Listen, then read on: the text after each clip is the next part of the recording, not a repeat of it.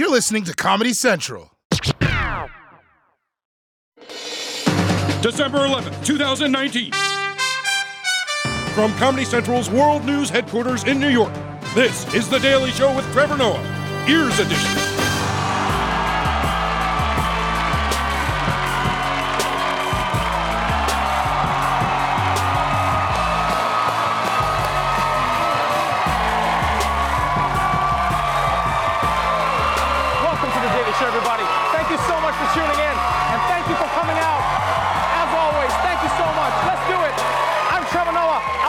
Tonight is one of my favorite actors in the whole wide world, and she's my best friend, but she doesn't know it. Lupita Nyong'o is here, everybody.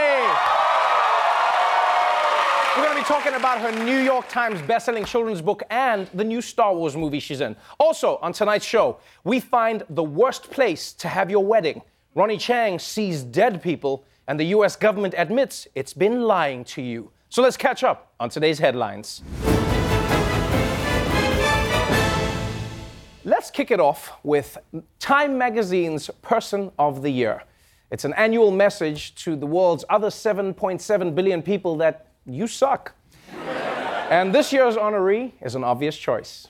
This was just announced moments ago. The Time Person of the Year is 16 year old climate change activist Greta Thunberg. Now, you remember when the Swedish team took on UN world leaders at the Climate Change mm-hmm. Summit. I mean, 16 years old. Congratulations to her. She had a passionate plea garnering a lot of attention. And for way too long, the politicians and the people in power have gotten away with not doing anything at all to fight the climate crisis and the ecological crisis. But we will make sure that they will not get away with it any longer.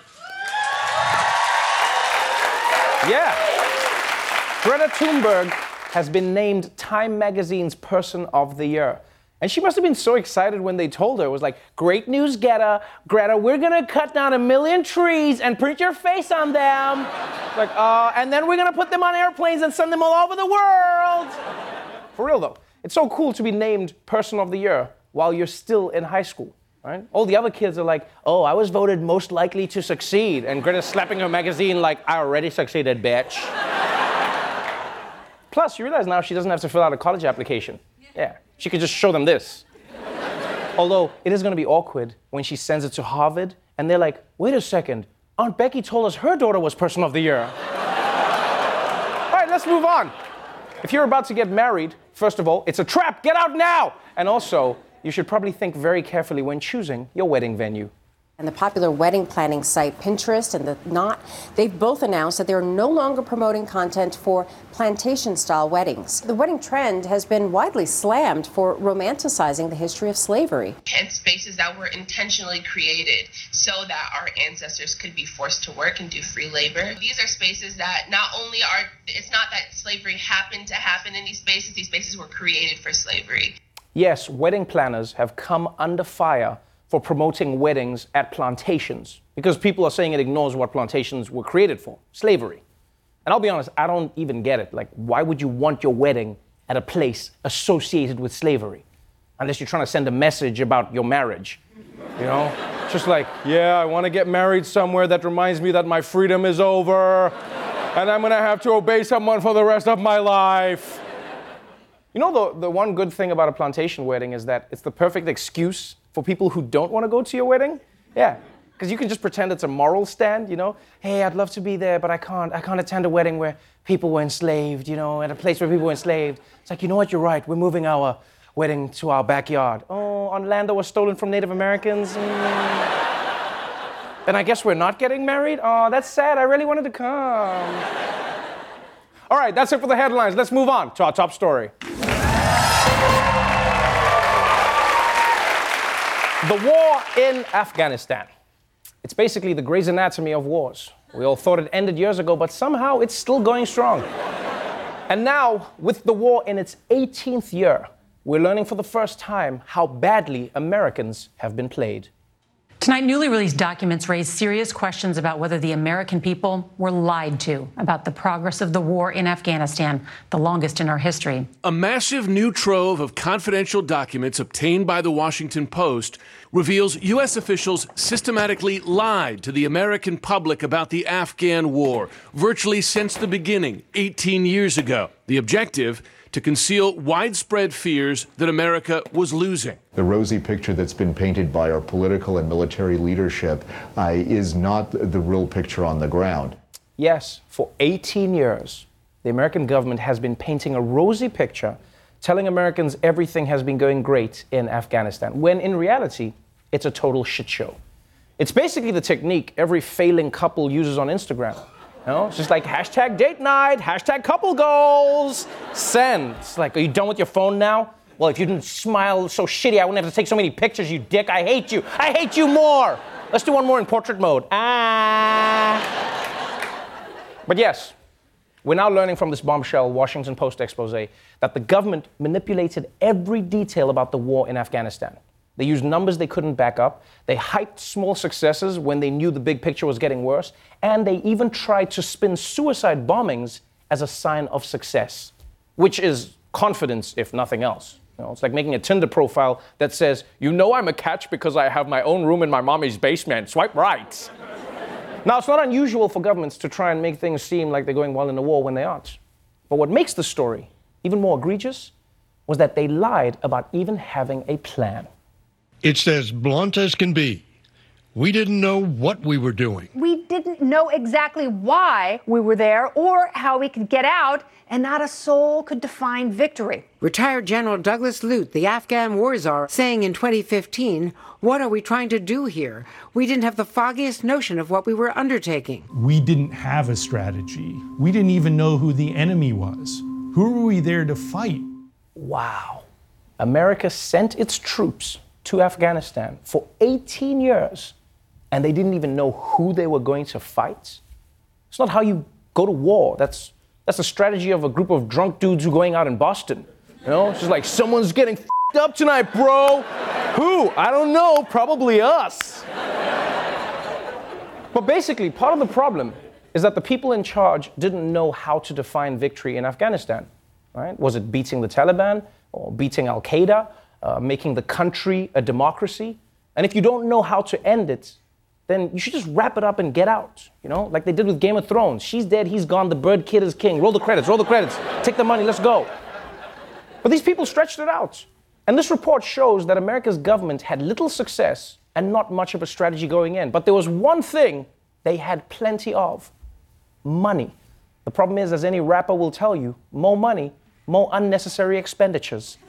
Aid workers in the field, military officers, diplomats, they all said this was more money than they could possibly spend, that they were ordered by Congress and officials back in Washington to spend, spend, spend as quickly as they could, as much as they could. Nearly a billion dollars on helicopters and planes for the Afghans.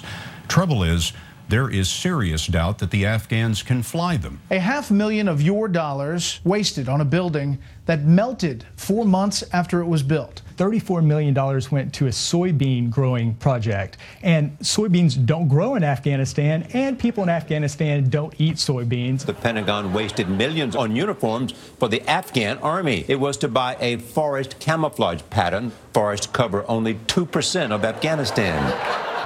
Okay, that is just insane. $28 million for forest camouflage in a country that's all deserts. The only way that could have been a bigger waste is if it was for Forest Whitaker camouflage. Yeah, at least that would have confused the people. Mahmoud, we're being invaded by the guy from Wakanda. Don't shoot, don't shoot. I want his autograph. The strength of the Black Panther. So, America spent nearly $2 trillion on the war in Afghanistan with basically nothing to show for it. And maybe that's how you get the US government to put money into things like healthcare or teachers, right? That's what Americans should do. Just tell them the Taliban is there. Yeah, then Congress will be like, the Taliban is attacking schools and hospitals. Give them more money. Give them as much money as they need. And send in three Forest Whitakers just in case. Do it. Now, you might be thinking, who did this to us, Trevor? Who can we be mad at? Is it Trump? Is it Bush? Is it Obama?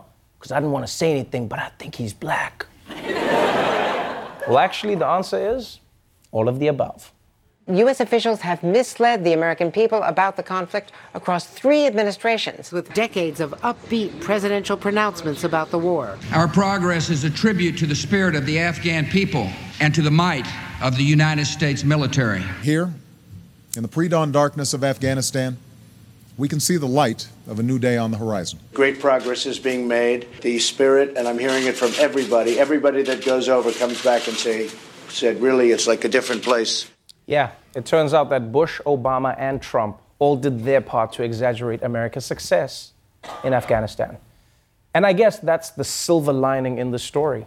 In a country increasingly divided every day, it's nice to learn that there's one issue that brings America's leaders together lying about war. We'll be right back.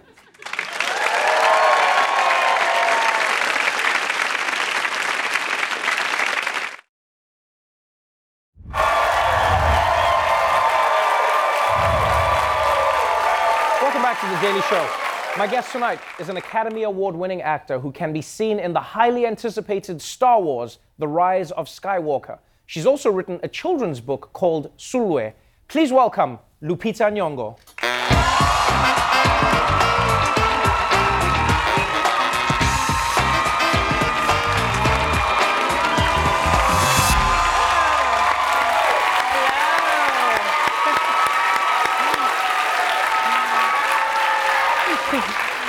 Welcome back to the show. Thank you very much. And let's start here. by saying congratulations on all of your nominations. How many nominations do you have? Because sometimes I feel like like Instagram is just repeating a post, and then I realize you've ju- no, you've gotten nominated for another thing. What's your latest nomination now? the Screen Actors Guild. That's for us.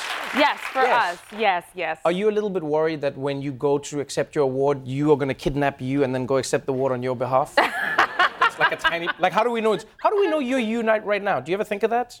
All the time. Welcome back to the show. Thank you for having me. Um, let's start off by talking about Star Wars. Mm-hmm. New movie coming out. Yes. Maz Ka- Ka- Kanata. Mhm. Maz Kanata is your character. Yes. And uh, you're coming back again. These are the most secretive movies, though. Like the trailer doesn't give anything away, Right. which I enjoy. Mhm. They don't let you tell us anything. Yeah. Like, like why are we here? Well, you know, uh, I don't know. I don't know. But it seems to work every time. It works every time. Yeah, because the movies are amazing, but then like you can't you can't tell me anything. Like normally I can ask you like what happens in a story, and I can Yeah. be like, well, this happened or that happened. I can't Yeah. see it. Like nobody knows what's gonna happen. No, it's like lock and key. I, okay, one question. Maybe you can tell us. What's Baby Yoda like? Is he is he in is he in is he in the movie? No, that's another story. You know, I know almost as much as you do.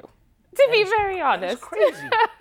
they give you just what you need to know. Right. So I'm curious as well. I can't wait. Is it because they want you to go and watch the movie as well? I think so. They're- ha- that hard pressed for cash. Yeah, Disney is just hardcore. They're like, no, Lupita, you're gonna come and watch the movie.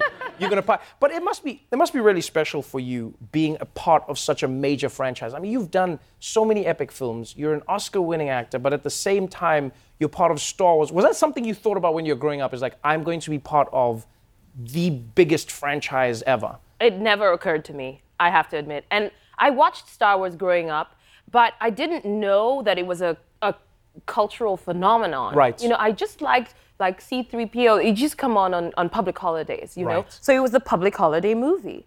And then I got cast wait, wait. wait. Which country was this in? in Kenya. Sorry. Yes. wait, so in Kenya, Uh-huh. Star Wars is a public holiday movie. Yeah, it would come on on the public holidays. Yeah. That's rock and roll.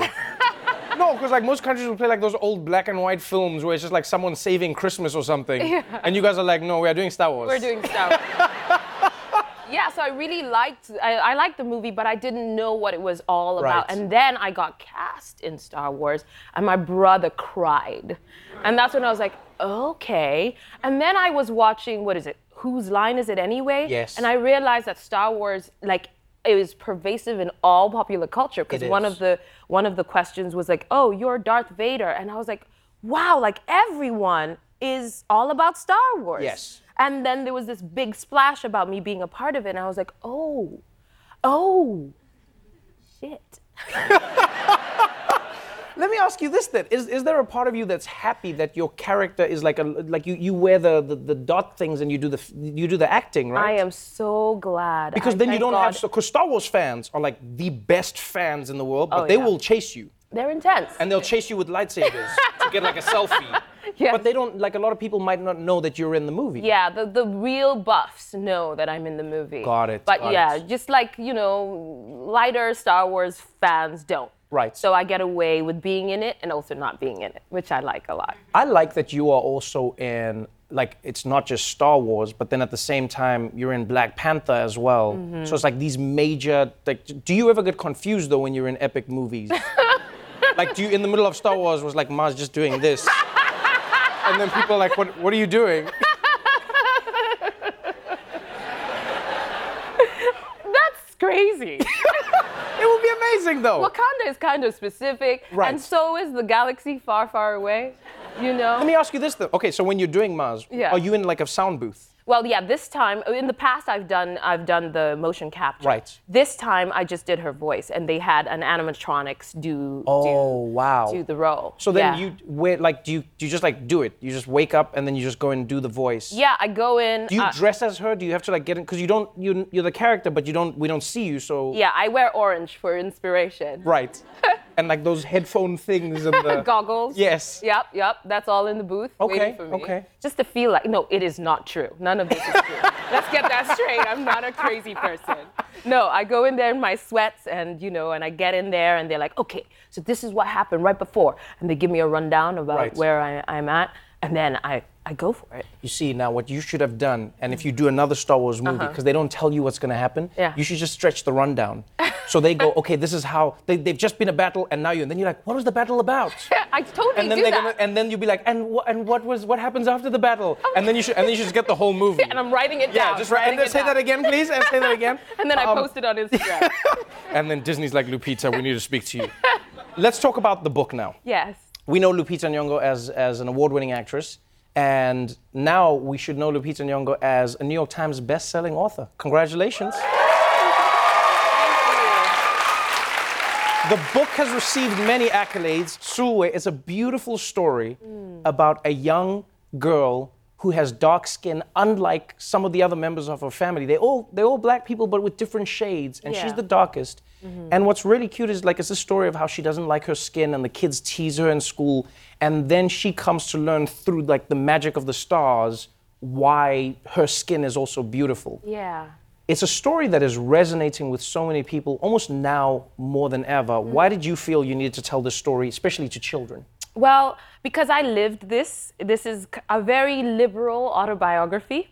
And I wanted to tell it to children because I think they're the ones who really need to hear it most. You know, they're in, at that impressionable, impressionable age where they're figuring out who they are and what their value is in the world. Mhm. And I wanted to get to that child before the world had told them what they were worth so they could figure it out for themselves. So one of the things that Sulwe does is that she, through her imagination and through this journey in the night sky, she figures it out for herself. And I think that's an important message because you can't really control how the world is going to treat you, but you can control how you treat yourself and uh, and hopefully when you can love yourself you can change the world around you with the light that you shine That's beautiful.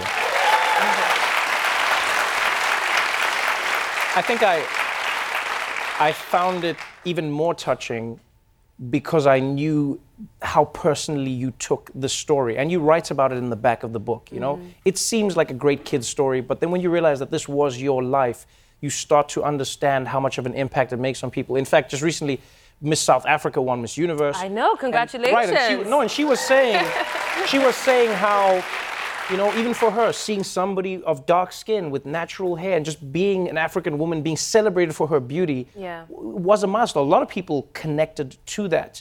If there is a child out there, or anyone, even a grown up, who says, like, you know, Lupita, I've had dark skin for so long. People have said to me, I'm not beautiful because of that dark skin. Is there anything you did or changed or found in your life that helped you find the beauty that you actually always had? Woo! That's a good one. Anything that I did that Right. helped me find myself, really. Well, I think, what did I do? Um, I think I, I, I kept my imagination alive. I always fed my imagination, Mm-hmm. and that's where I found solace. Uh, and that's why it was so important that she had an imagination and went on this journey right, right. because when you have an imagination, you can create for yourself the person you want to be. You can you, you give yourself vision, and it's so important to have vision because that's what can take you from where you are to where you need to be. So I think that's really important. But I think it's also about surrounding yourself with people who see the best in you, you know, and finding those people and holding onto them for dear life. For me, I was lucky. My parents really believed in me, and my parents, even when I didn't believe in myself or when I got teased by other people, my parents were steadfast in their love. Right. And so, even when I didn't want to hear it because it wasn't cool to listen to your mom, I, I, at the end of the day, she did not. My parents did not tire from reminding me of the things that I needed to know about myself. And when the time came, I could take that on and use it to move forward. And you've moved very far forward. Thank you so much for being on the show Thank you again. for me. Congratulations on everything. Star Wars, The Rise of Skywalker opens in theaters December 20th, and Sulwe is a beautiful book that's available now. Go out and get it. Lupita Nyong'o, everybody.